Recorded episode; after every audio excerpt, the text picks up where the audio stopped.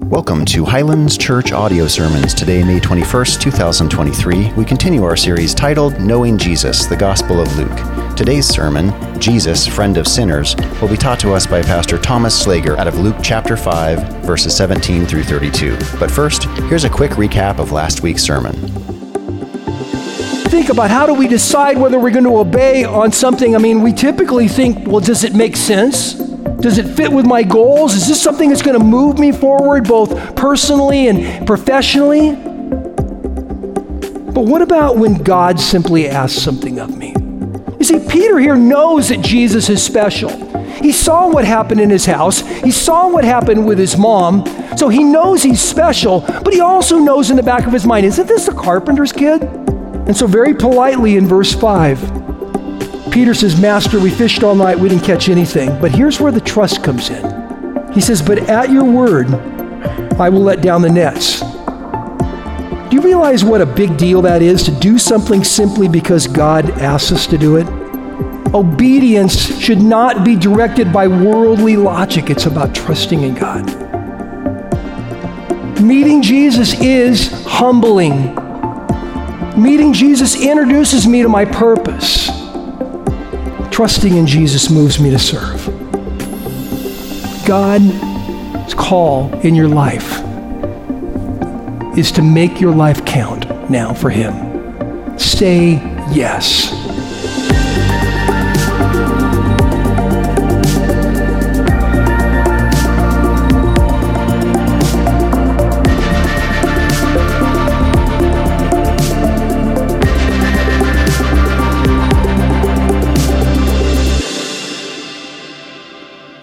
This morning we are in Luke chapter 5. Luke chapter 5. Before we get there, um, I want to share a little story that, that really uh, pulls out some verses from this text. Growing up as a kid, I grew up in a Christian home. I mean, there's Christian homes, there's Christian Christian homes, and then there was my home. And then there's Christian homes at homeschool. That's even further down the road, but that's totally fine. I'm just kidding if that's you. It's great. Don't hate me, don't email me. It's totally fine. Uh, I am grateful for the way that I grew up. I really am. Uh, we were in Christian school. We went to church. We were in Awanas. We had star charts for the amount of Bible verses we memorized. And not to brag, but mine was always full. Um, growing up, I had like Bible memorization trophies. Um, even won a few Christian character awards. So obviously, God was lucky to have me. Okay? This was the attitude that I carried around a lot as a kid. I hope you're sensing my sarcasm. It's not the attitude we should have. Uh, I thought I was a pretty good kid. I thought I was a pretty big deal. I thought I understood Jesus. Uh, I thought I knew all of the answers to everything. I, I, I, would always rattle them off. We'd be in Sunday school, and the question, uh, man, what lives in a tree? It's bushy, it has a fuzzy tail, it eats nuts, it sounds like a squirrel, but the answer has to be Jesus because we're in church. So, of course, I'd get that one right all the time. I knew everything, and I projected this kind of attitude that you'd say was really kind of Pharisaical uh, the guys in the scriptures that Jesus didn't always get along with, the guys who always said the right things, did the right things to maintain this external appearance that really was me and my heart and where I was at until I was about a freshman in high school. Uh, many of you have heard this story before. I'll share it again. As a freshman in high school, went on a missions trip to Sin City, to Las Vegas. And we were doing street evangelism and passing out Bible tracts and talking about Jesus with everyone that we possibly could. Uh, and one night, the missionary who was leading our trip was sharing the gospel with a prostitute. Uh, and I was livid. I was really frustrated. I was angry. Why? Does he know who he's talking to? Does he not realize like she's really sinful? right? like she, she's dirty, she's gross, and you're going to spend time? What are you doing talking to her? And, and, and watching this exchange, this conversation happen, slowly this lady began to weep.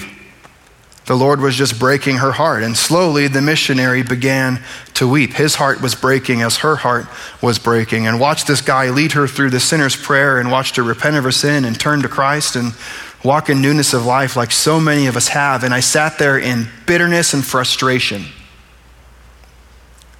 Afterwards, as the night went on, I asked him, I said, What's the deal with that? Do you not know who you were talking to? How much of a sinner? How sick and disgusting? And he shared with me verses that we're actually going to look at this morning in Luke chapter 5. He said, Thomas, here's the deal. Jesus didn't come for the righteous, came for the sinners. It's not the well who have need of a physician, but those who are sick. And for one of the first times in my life, I feel like I really grasped and understood the gospel of Jesus Christ. That Jesus came to seek and save the lost. That Jesus wasn't looking for religious folks like me. Uh, it's the religious folks that we'll see in our text this morning. Jesus actually had a bone to pick with them. They would oftentimes go toe to toe and head to head on their theology and the way that they lived their life. I realized I had some pretty significant misconceptions and misunderstandings about who Jesus is and what he came to accomplish. And my fear is, while a lot of us have grown up in church and been walking with Jesus for a while, maybe we too also have some misconceptions and misunderstandings about who Christ is and what he came to accomplish. We're in this series right now in the Gospel of Luke called Knowing Jesus. Why knowing Jesus? Because we deeply want to follow Jesus, not be religious not be churched, not act like Christians. We want to follow Jesus. And for us to follow him, we have to know him. And through our text this morning in Luke 5, I think we really get a wonderful glimpse of who Jesus is. So we are in Luke chapter 5, verse 17, uh, beginning there. Let me pray for us and then we'll, we'll hop in. God, thank you for an opportunity this morning to stop and pause and reflect on our life and reflect on the life of your son. God, if more of you means less of me, my heart this morning, God, is that you would take everything. God, I pray that would be the heart um, of everyone in attendance this morning, Lord, that we would humble ourselves to be used by you, that you would lead us wherever you want to. God, this morning, would you open our eyes that we would see your son Jesus clearly, maybe clearer than we have in the past, that you would open our minds to know you and understand you. Holy Spirit, I ask that you would open our ears, that we would hear the still small voice of God calling out to us, saying, Follow me, that we would respond with a heart of faith and trust that would lead to open our mouth and speak of who Jesus is. God be glorified in everything we say and do in this place this morning. It's in Christ's name we pray. Amen. We're in Luke chapter 5, beginning in verse 17. There's three big points in your outline this morning, kind of three takeaways, if you will, of what we see in this text. And in verse 17, it's really going to set the stage for what's to come. And in this first section, what we see is that Jesus sees the faith of five friends. Jesus sees the faith of five friends. Doesn't sound like much, but we'll get to it, and I'll share why that stuck out to me so much this week. Beginning in verse 17, on one of those days, as he was teaching, this is Jesus teaching, Pharisees and teachers of the law were sitting there who had come from every village of Galilee and Judea and from Jerusalem. And the power of the Lord was with him to heal. The stage is really set for Jesus to do something marvelous, for Jesus to do something amazing, something miraculous. And what you see in attendance, there's these people the text calls Pharisees teachers of the law, and later he even calls them scribes. These were the people who spent all their life studying the Old Testament law, teaching the Old Testament law, and upholding the Old Testament law in their life and in the lives of people around them. Now, because they presented this external shell of religion, of law, of look at us, we do the right things, we say the right things, they gained a lot of respect from the people around them. And they walked the walk, they talked the talk. Jesus, however, had an issue with them. You could look at the Gospel of Mark, chapter 7, and Jesus said, Man, here's what I have against you. You leave the doctrines of God and hold fast to the traditions of men. In other words, you've elevated your own standards, your own traditions, the things that you think everyone should do, you've put those on the same level as my Old Testament law for you to uphold your religion exterior, your walk the walk your talk the talk. Jesus had a constant issue with this in the New Testament. But these guys have traveled from all over the region to come and hear him preach, to come and hear him teach. It says they've come from Galilee, from Judea, and from Jerusalem. Well, why would they do such a thing? Well, if you rewind to the passage we saw last week, Jesus was doing things like healing people. Last week we saw a leper, and he said, Leper, take your hand, put it in your coat. Now take it out of your coat. Ta da, your hand is totally healed. Your leprosy is gone.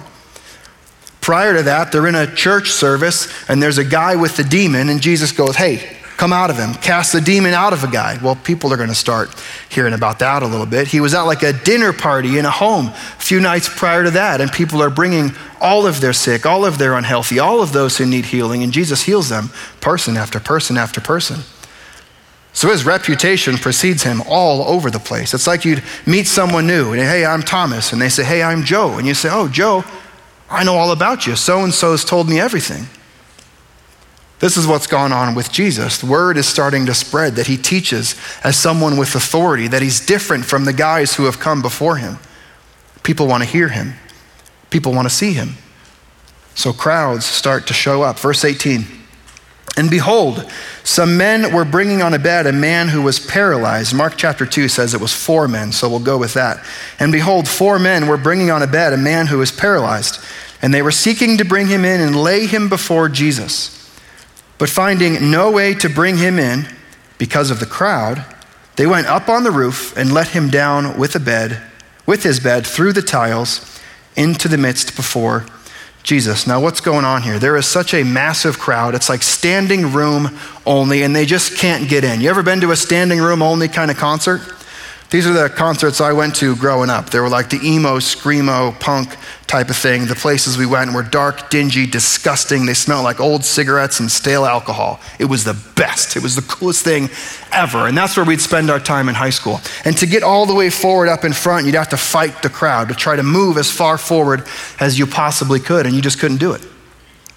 That's what's going on here in this text. These four friends want to bring their friend to Jesus so he can heal him. But there's just no way in. So what do they do? They do whatever it takes. They get up on top of the roof. There was probably a staircase or a ladder to do so.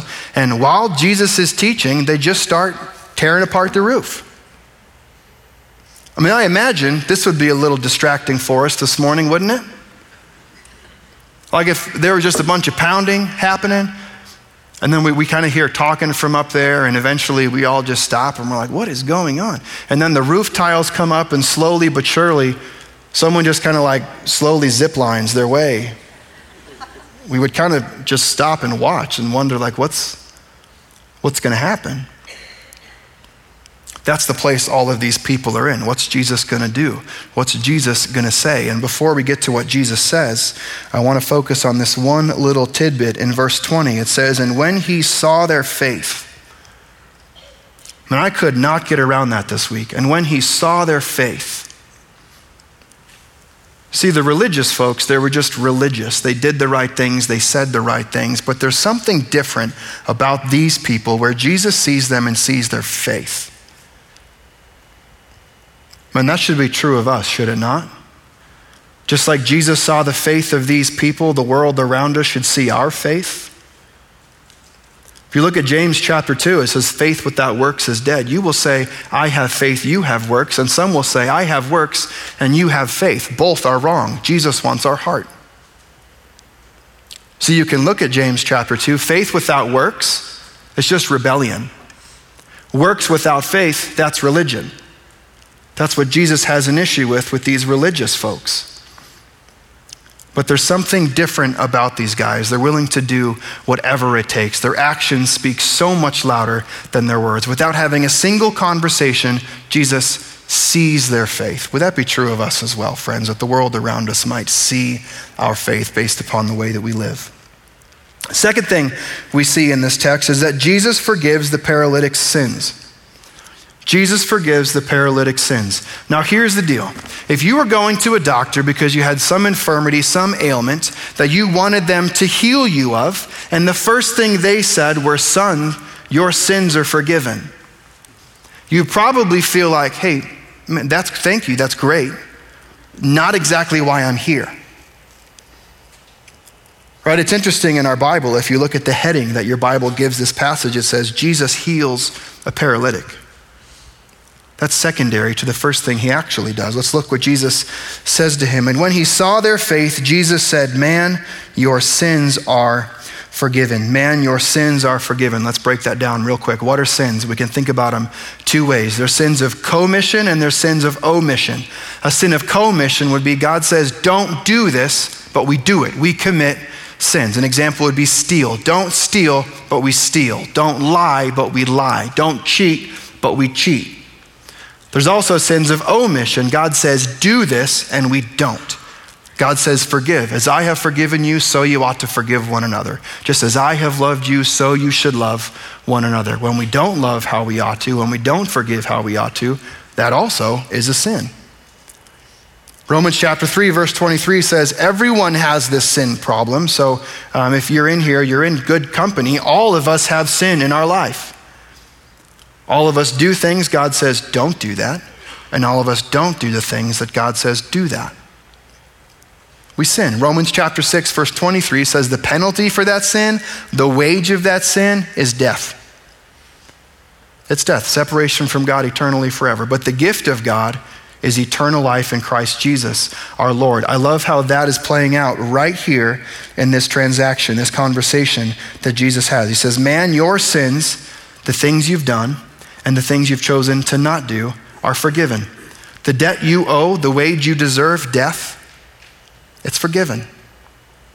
Your debt's been paid, your debt's been taken care of, your guilt has been removed. Why? Because of his faith. It's his faith in Jesus that has set him free and forgiven him of his sins. And the scribes and Pharisees, here's our religious folks, the people who knew all the right things, did all the right things, said all the right things, they're not going to like this. And the scribes and Pharisees began to question, saying, Who is this who speaks blasphemies? Who can forgive sins but God alone? What's blasphemy? A blasphemy is anything that would defame God, anything that would dishonor God, anything that would try to glory grab from God. The glory He deserves, we take it from our own. Anything that would lie about who God is or what God has done. And in this case, the blasphemy they're accusing Him of is in the next verse Who can forgive sins but God alone? Which is correct theology.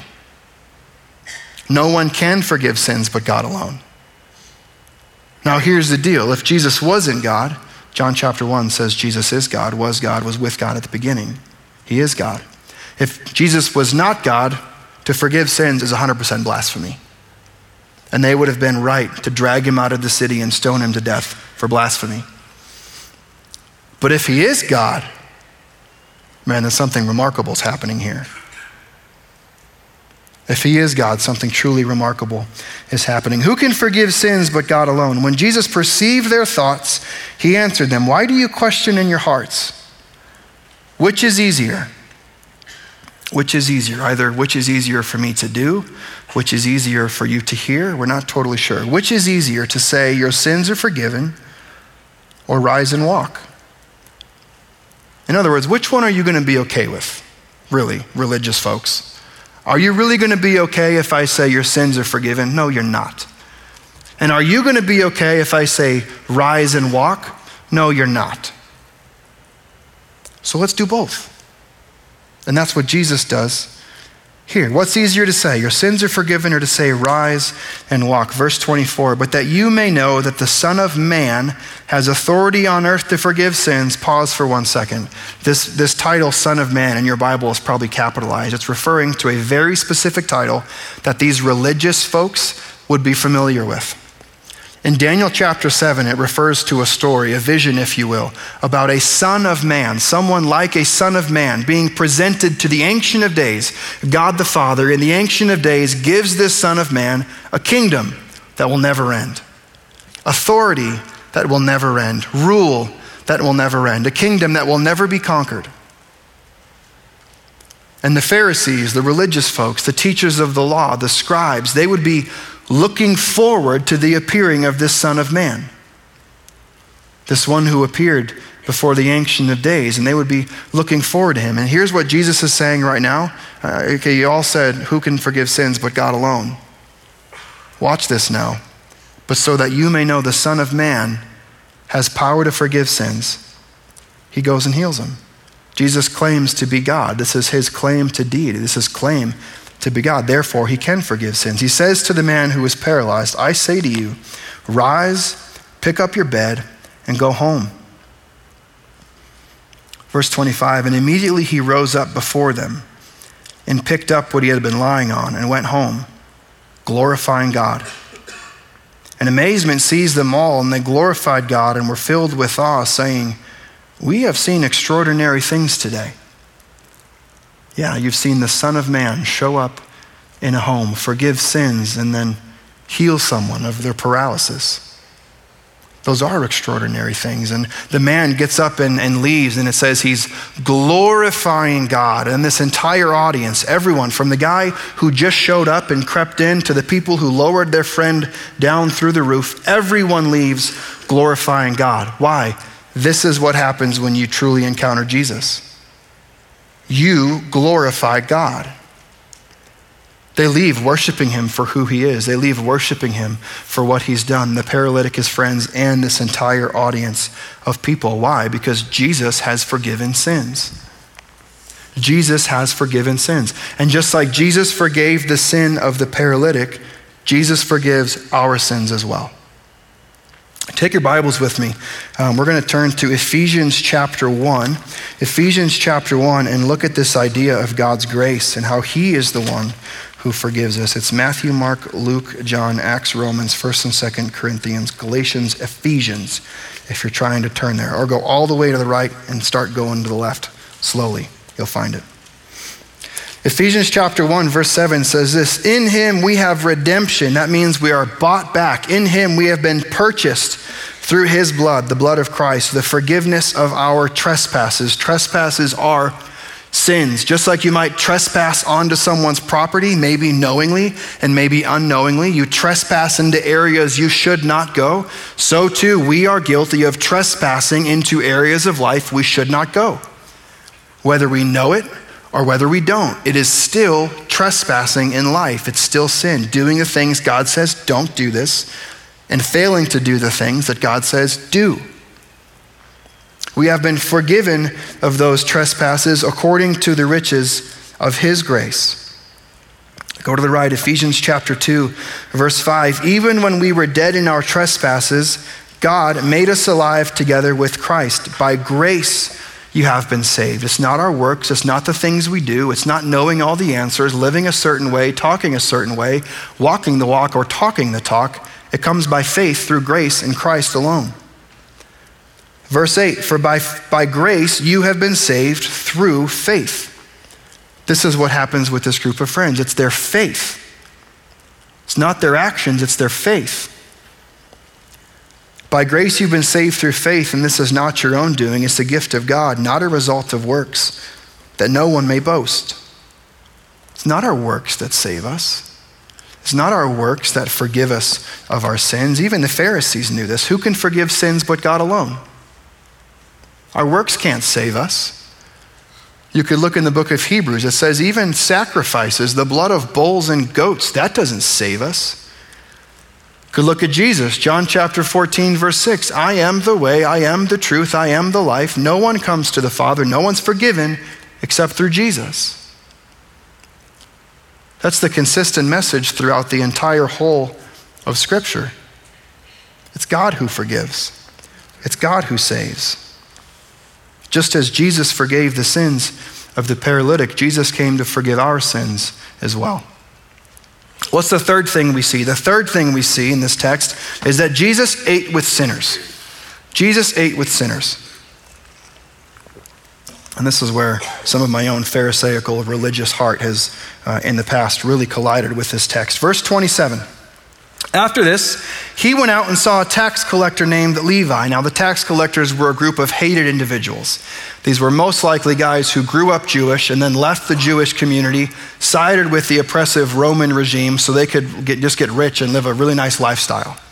Okay, and the way this tax collector thing would work, we'll use Peter for an example. We saw Peter follow Jesus after catching a whole lot of fish last week in Luke chapter 5. Uh, let's say Peter catches a whole bunch of fish. On his way out from the dock, he sees Levi, a tax collector. And tax collector Levi says, How many fish did you catch tonight? And he says, Boy, did we have a good one. We caught a lot. Last night, nothing. This morning with Jesus, more than I could count. Okay, well, that's going to be X amount of dollars. Okay, uh, do the thing. How many guys were in the boat with you today? Oh, here we go again. Three. That's going to be more going to be more. One net or two nets this time? It was a lot of nets. Jesus is a really good fisherman. And there was multiple boats. Okay. More money, more money. How'd you get the fish out? Did you walk them out? You wheelbarrow them out? Wheelbarrow. How many trips? Mm, four. More. More. This is what tax collectors did. They got incredibly wealthy by legally stealing from people. So, as you can imagine, these guys were hated. No one liked these guys. No one wanted to be with these guys. They were sellouts, siding with this oppressive Rome thing. No one wanted to be with them. Yet Jesus, on his way, he sees this guy named Levi, a tax collector, sitting at the tax booth doing his job, and he says, Levi, follow me. Verse 28 And leaving everything, he rose and followed him. Leaving everything, he left his lifestyle, he left his job, he just went and followed Jesus. What does Levi do next? Verse 29 And Levi made him a great feast in his house, and there was a large company of tax collectors, and I love this, and others. Others. Just other people. Other people that we wouldn't normally think Jesus would associate with, reclining at table with them. And the Pharisees and their scribes, this is our religious folks. The religious folks who are so, uh, are, are, are they're law keeping. There we got to do the right thing say the right thing. We got to make sure we only associate people with, with, uh, with people who are doing the right thing and saying the right thing. If someone's a sinner they're unclean we can't hang out with them because we run the risk then of becoming unclean ourselves we're just not going to do this. But jesus is hanging out having a feast with a large company of tax collectors of others and of sinners what are the religious folks going to say? And the Pharisees and their scribes grumbled. Uh, this word grumbled is really great. It's almost as if uh, you were to like turn to your friend during a meal and with a low tone of voice and kind of sarcastic and negative, be like, Can you believe what that guy's wearing? Can you believe this? We're at Mastro's. The dude's wearing a tuxedo t shirt. This guy's a joke. Be that kind of thing. And that's what the Pharisees do right here. Can you believe? Can you believe who he's eating with? Can you believe who he's hanging out with? These tax collectors, these sinners, these sellouts, these outcasts, these unclean people. Can you believe it? And Jesus answers them, which I love, because they never talk to Jesus, and it's like Jesus just catches them red handed right in the moment. And Jesus answered them. This is the same thing this missionary told me when I was a, high, when I was a freshman in high school. Those who are well have no need of a physician, but those who are sick. In other words, it's those who think they're well. It's those who think they're well who don't need a physician. See, the righteous, religious Pharisees, scribes, teachers of the law, they think they're well, but they are sick as a dog. They think their religion will save them. They think doing the right thing, saying the right thing will save them. They don't understand just how sick they are. They don't understand how much they need a physician. Not the well who need a physician, it's those who are sick. And then Jesus says this I have not come to call the righteous, but sinners to repentance. I haven't called, come to call the people who think they've got it all together, the people who are righteous, who do all the, all the walk the walk and talk the talk, the people who uphold everything on the external so they have this great reputation. I haven't come for them. I've come for the people who know they're broken come for the people who know they're lost. I've come for the people who know they're a sinner. I've come for the people who know they're sick. The scriptures teach that's all of us. We're all sick. We're all hurting. We're all lost. None of us are well. Luke chapter 19, Jesus speaks of why he's here in the first place. Luke 19, verse 10, Jesus says, The Son of Man came to seek and save the lost. You ever been lost before? I got lost in a cornfield when I was five years old. That sounds like a scary movie kind of thing, and it was terrifying. And you better believe I knew I was lost. Right? It's like late July, knee high by the 4th of July. This was like head high and more by the 4th of July kind of corn. Just lost in a cornfield. Had all sorts of people looking for me. They finally found me, and boy, did it feel good to get found. That's what Jesus came for. Jesus came to seek and save the people who are lost. Man, three really extraordinary things we get to see in this text this morning. We see the extraordinary faith of five friends who will do whatever it takes to bring their friend to Jesus. It's extraordinary faith. We see an extraordinary interaction of Jesus forgiving a man's sins and healing him of his paralysis.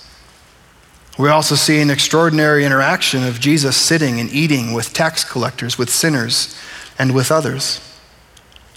My hope and prayer is that our response would be much like the response of some of the people in this text, that we would leave today glorifying God with our life. Let me offer three applications that I think would lead us to do so. Just as Jesus saw the faith of these five friends, friends, would our faith be seen in the way that we live our lives? Not in this talk the talk, walk the walk kind of thing, not in this faith without works, which is rebellion, not in this works without faith, which is just religion. Would we desperately seek and desire to follow Jesus? And as Jesus transforms our life, would our faith be evident to the people around us? Now, let me give this a nod specifically towards friendship because we don't talk a whole lot about what's it mean to be a Christian friend. Let's go to Proverbs real quick. Rewind Proverbs chapter 17. You can turn there or look at the screen. I'll read from it up here. Proverbs chapter 17, verse 17, speaking of what it looks like to be a faithful Christian friend, says this A friend loves at all times. A friend loves at all times. What does Jesus say in John chapter 13, 34 and 35? By this the world will know that you are my disciples if you have love for one another. It's like the cardinal Christian virtue love. That's who we're meant to be. A, a Christian friend, a faithful friend, truly loves. A friend loves at all times when it's hard, when it's easy, when things are just an ordinary Tuesday. We still love one another, and a brother is born for adversity. I love that because this moment of four friends ripping the roof off a house and dropping their friend before Jesus, that's adversity. Right? That's the kind of thing where your friend's not seeing clearly and they don't know what they need and they can't go to Jesus on their own. So, what do we do? Whatever it takes. We do whatever it takes to bring those people around us so they can meet Jesus, know and love and follow Jesus. Proverbs 27, we'll look at one more. Proverbs 27, verse 6 Faithful are the wounds of a friend. Faithful are the wounds of a friend. Profuse are the kisses of an enemy. This isn't, we're not uh, wounding each other to hurt one another. We're wounding one another to help each other. And this isn't out of an aim to, to be rude or just be a jerk. It's, it's an aim to help people see things clearly, know who they are, and know Christ. Sometimes the truth hurts, doesn't it? What did Jesus say? Jesus said, I came full of what? Full of grace and full of truth. And sometimes the truth hurts. But, friends, all too often we're so caught up in trying to be gracious that we don't tell the truth. Okay, we need to be this kind of faithful friend to the people in our life. Man, what's that look like for you? What's that look like for you in your small group? What's that look like for you in your marriage? Husbands, what's it look like for you to bring your wife to Jesus when she can't do it on her own? When there's something going on and she just doesn't know where to place it or doesn't know what to do with it, what's it look like for you to rip the roof off and bring her in front of our Lord? Wives, what's it look like for you when your husband is just being belligerent and trying to fix everything and thinks he has everything under control? I know that guy pretty well. What's it look like for you to lovingly, gently, graciously, and mercifully rip the roof off and lower him in front of our Lord? This is what faithful friendship looks like. We bring each other before Jesus. So look like with our relationships with friends at school. The world is chirping in their ear all the time, telling them what's okay, how they should live their life, affirming any decision they'd like to make. How do we approach those people with grace? How do we approach them with the truth of the gospel and graciously, lovingly, mercifully rip the roof off and bring them before the Lord? It's what God calls us to as faithful friends. Would our faith be seen in our Christian relationships? Secondly, just as Christ was sent to seek and save the lost, would we realize that our Lord's mission has become our mission as well? that we have been sent by God for sinners. We have been sent by God for sinners. John chapter 17, Jesus is praying, Garden of Gethsemane, right before he goes to the cross. And what's he pray for? Prays for his church, prays for his people. And says, Father, I do not pray that you take them out of the world. That's not the point. The point isn't for them to just hunker down or remove themselves, but that you'd protect them from the evil one. Then later on, he says, Just as you sent me to seek and save the lost, so I am sending them. The mission of Christ becomes the mission of Christians. His mission is our mission to seek and save the lost. Matthew chapter 5, we're going to turn one more place. Matthew chapter 5, verses 14 through 16. I'll read this. It says this You are the light of the world. Wait a minute. I thought Jesus was the light of the world. You're right. John 8 12. I am the light of the world. John 9, Jesus says, I am the light of the world. When we become Christians, little Christ, the light of Jesus fills our life. We become the light of the world. The city on a hill cannot be hidden, nor do people light a lamp and put it under a basket, but on a stand, and it gives light to all in the house. In the same way, let your light shine before others, that they may see your good works and give glory to your Father in heaven. I love this doesn't say, do your best to shine the light. In the same way, shine your light. No, in the same way, let your light shine. Walk in faith, follow Jesus, and the light of Christ will shine through us. All too often, we become this city on a hill that tries to hide itself. All too often, we become this candle that's meant to give light that we cover up for fear what others might think or say of us. We're going to see pretty soon, blessed are you when others revile you, when they exclude you on account of my name. Friends, there will come moments where we let our light shine for Christ and people will not like it. Jesus says, Remember, if they hated you, they hated me first. It's our job to follow Christ, to walk with Christ, be faithful, and allow Him to shine His light through us. Let me ask you a question, not a trick question. Where is light the most effective? Darkness. Thank you. Darkness. Darkness. All too often, while Christ has called us to be faithful Christian friends to one another, we surround ourselves with bright, shining lights, and it's almost like a who's the brightest light competition. That's good. We should shine bright among other bright, shining stars, other bright lights around us. We should consider how to stir each other up to love and good works and do all the things Christ has called us to do in Christian community. But if all we ever do is shine our light among lights, then we miss it we miss it.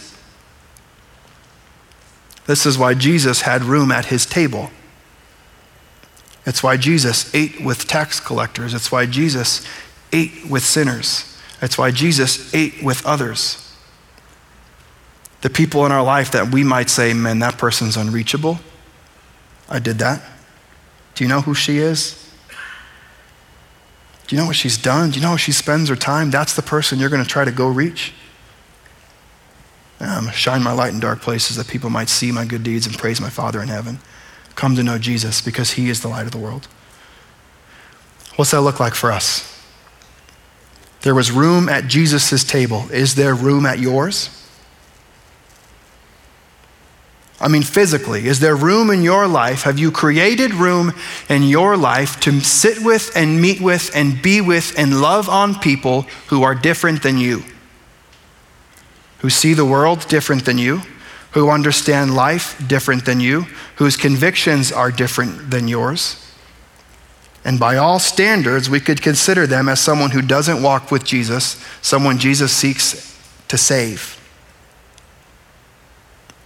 Do we allow space for that in our life, or do we become a bright light shining among bright lights? and never get out in the world, actually shine our light in the dark like Christ has called us to do. Friends, if that's Christ's mission, seek and save the lost, it's the mission of Christ's people. That we would go out and seek and save the lost, that there would be room at our table for sinners, for tax collectors, for others. And I'll close with this. Thirdly and finally, each and every one of us needs to know this morning there is a seat at Jesus' table for you. There's a seat at his table for you. Maybe you're here this morning and you're thinking, man, if Jesus only knew all the things I've said, all the things I've done, or the things that have been done to me, he wouldn't want me at his table. Here's the beauty of the gospel He's seen it all, He knows it all, He's heard it all. He's perceived it all. And guess what? He wants you. That's what the scriptures teach that, that Jesus gave everything. He gave all of his righteousness and took on all of our sin that we might be able to enter into a relationship with him. The Bible says that Jesus came and lived a perfect life, a perfect life, 100% perfect, not an ounce of sin, not a desire for sin, which made him the perfect sacrifice to pay the penalty for our sins, that wage that's earned, that penalty that we deserved. The scriptures teach that Jesus took a cross, that he died on our behalf, paying the penalty for that sin, that he was buried, that three days later he came back from the dead, defeating death, that if you and I would place our faith, our hope, our trust in Christ and in Christ alone, then you and I can live. We can follow him out of the darkness and into light. Friends, I'm not sure where you're at this morning. Maybe in the stillness of your heart, you're feeling and hearing the voice of the Lord calling out to you as he did to Peter, Follow me. Maybe you're hearing or feeling that voice as Jesus called out to Levi and said, Follow me. Maybe this morning you feel Christ calling out to you saying, Follow me. Would you repent of your sin? Would you turn away from your way of life, turn towards Christ, and live? Man, if that's you, we have a team of people who are in the back corner of the worship center uh, every Sunday, every Thursday night. It's our Follow Jesus team. And that team meets around a table. And guess what? There's room at that table for you today. If your heart this morning is to follow Christ, give your life to Him, repent of your sin, turn away, turn towards Christ and live, we would love to have a conversation with you. We'd love to pray with you. Maybe you've got questions, and we'll try to give you the best answers for those questions we have that you too could follow Christ and have a seat at his table. Let's pray. God, thank you for who you are. Thank you for what you've done. Thank you for this story of, um, of who your son is, who Jesus is, and what Jesus has done. God, if there's people here this morning with misconceptions or misunderstandings about just how much you love them. God, I pray those would be resolved. They would see the love you have for them. That they would feel the love you have for them, even right now, this morning, as I speak. Holy Spirit, would you convict us of our sins? Open our eyes to see things the way you see them. Open our hearts to respond in faith that we choose to follow you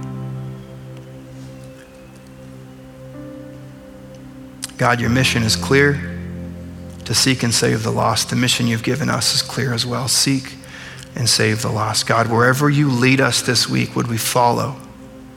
Would we let our light shine before the people in our life that they might see that light, that they might see that faith, and as a result, give their life over to you, glorifying God who is in heaven? Father, we love you. It's in Christ's name we pray. Amen. Friends, would our faith be seen this week? Would we let our light shine before men that they might see our good deeds and praise our Father in heaven? Would we be willing to do whatever it takes in the relationships of our life to rip off the roof, let down the rope, and bring people before their Lord and King, their Savior, Jesus Christ?